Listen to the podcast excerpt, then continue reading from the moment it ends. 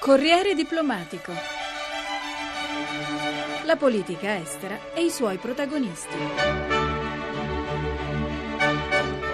L'Italia vista dall'America. Per il quinto anno di seguito la Fondazione Italia-USA ha realizzato un sondaggio fra gli studenti della Loyola University di Chicago sulla percezione che hanno del nostro paese. Un'immagine che ancora tiene, nonostante alcune ombre. Al Barcuri ha ascoltato Lucio Dubaldo, presidente della Fondazione Italia-USA, e Emilio Iodice, vicepresidente della Loyola University.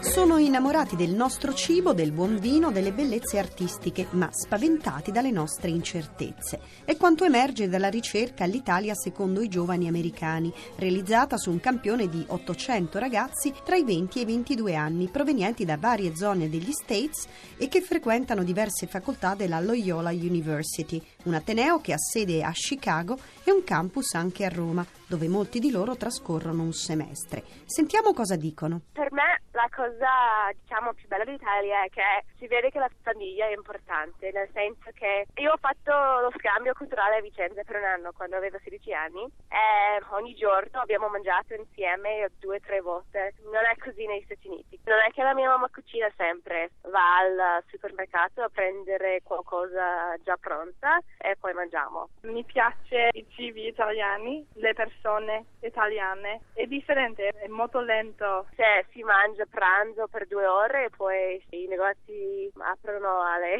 alle 5, alle 6 and I think that that's beautiful. Gli italiani camminano lentissimo, ma mi piace, mi piace. They take their time with things. Non mi piace l'autobus, the public transportation. L'autobus non arriva mai e non c'è tipo un orario. Quando io voglio andare al lavoro, devo partire da qua due ore prima. Non è che il mio lavoro è lontano.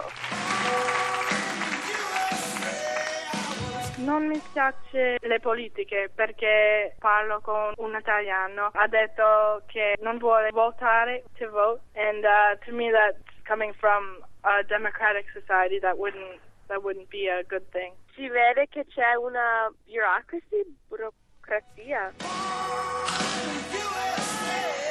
A noi ci hanno insegnato tutto gli americani. Se non c'erano gli americani a quest'ora noi eravamo europei.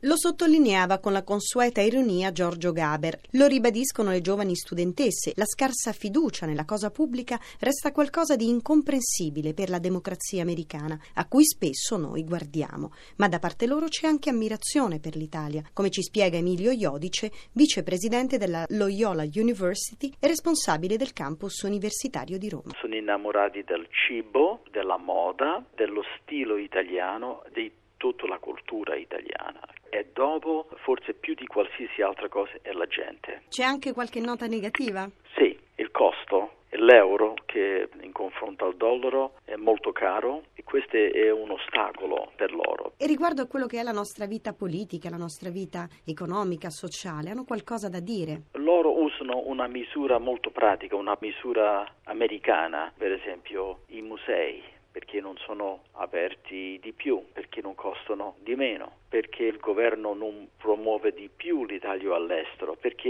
il marketing dell'Italia non succede meglio come il marketing del vino francese. I francesi fanno un marketing enorme negli Stati Uniti e all'estero. Ci sono dei freni che non fanno emergere il paese come deve essere. Qual è lo strumento con il quale gli americani, giovani soprattutto, conoscono e si informano sul nostro paese? Lucio Dubaldo, presidente della Fondazione Italia-USA. I giovani ci conoscono attraverso internet e attraverso i social network, in larga parte. Poi evidentemente giocano fattori di altro tipo, nel bene e nel male. Per esempio una voce in negativo è quella della musica. I giovani americani consumano meno musica italiana proprio per ciò che i social network ed internet consentono di acquisire eh, nel campo musicale. Noi siamo un po' più deboli rispetto a prima e stiamo cedendo posizioni. E della moda che cosa ne pensano? C'è una precisione sorprendente nella risposta alla domanda qual è la capitale della moda, vince Milano su Parigi e su New York. Un'altra curiosità sempre nell'ambito della moda, quando si chiede a questi ragazzi quali scarpe pensano siano eh, le più usate in Italia, molti di loro, quasi il 40% risponde le scarpe di pelle e non le scarpe da ginnastica, come invece probabilmente è, perlomeno nel mondo giovanile. Evidentemente l'immagine nostra è di una popolazione elegante che ama vestire bene, ama la cucina, ama l'arte, ama... cioè siamo considerati espressione di un'alta qualità della vita. Pizza batte spaghetti, almeno questo dice il sondaggio, ma per fortuna scompare il mandolino. Gli stereotipi sugli italiani sono duri a morire. Emilio Iodice. Sì, esistono ancora, sono meno di quando abbiamo cominciato questo sondaggio. Abbiamo cominciato cinque anni fa, però esiste ancora. Benvenuto il luogo dove tutto è calcolato e non funziona niente. Note positive ma anche note negative. Fra le cose che scoraggerebbero i giovani americani a venire a studiare in Italia c'è anche il delitto di Perugia e il caso giudiziario di Amanda Knox. Emilio Iodice. Si parla tantissimo all'estero della giustizia, gli italiani studenti rimangono un po' confusi su queste cose. Lucio Dubaldo. Questa immagine che i ragazzi americani si sono fatti è credo un risultato negativo di tanta propaganda in un certo senso che grava negativamente sul nostro paese. Non c'è un grande amore per lo Stato. Ovviamente nel vostro sondaggio non poteva mancare una domanda sulla fusione Fiat-Chrysler, però a ben vedere i ragazzi statunitensi sono convinti che il vantaggio sia più per l'Italia che non per gli Stati Uniti. È così?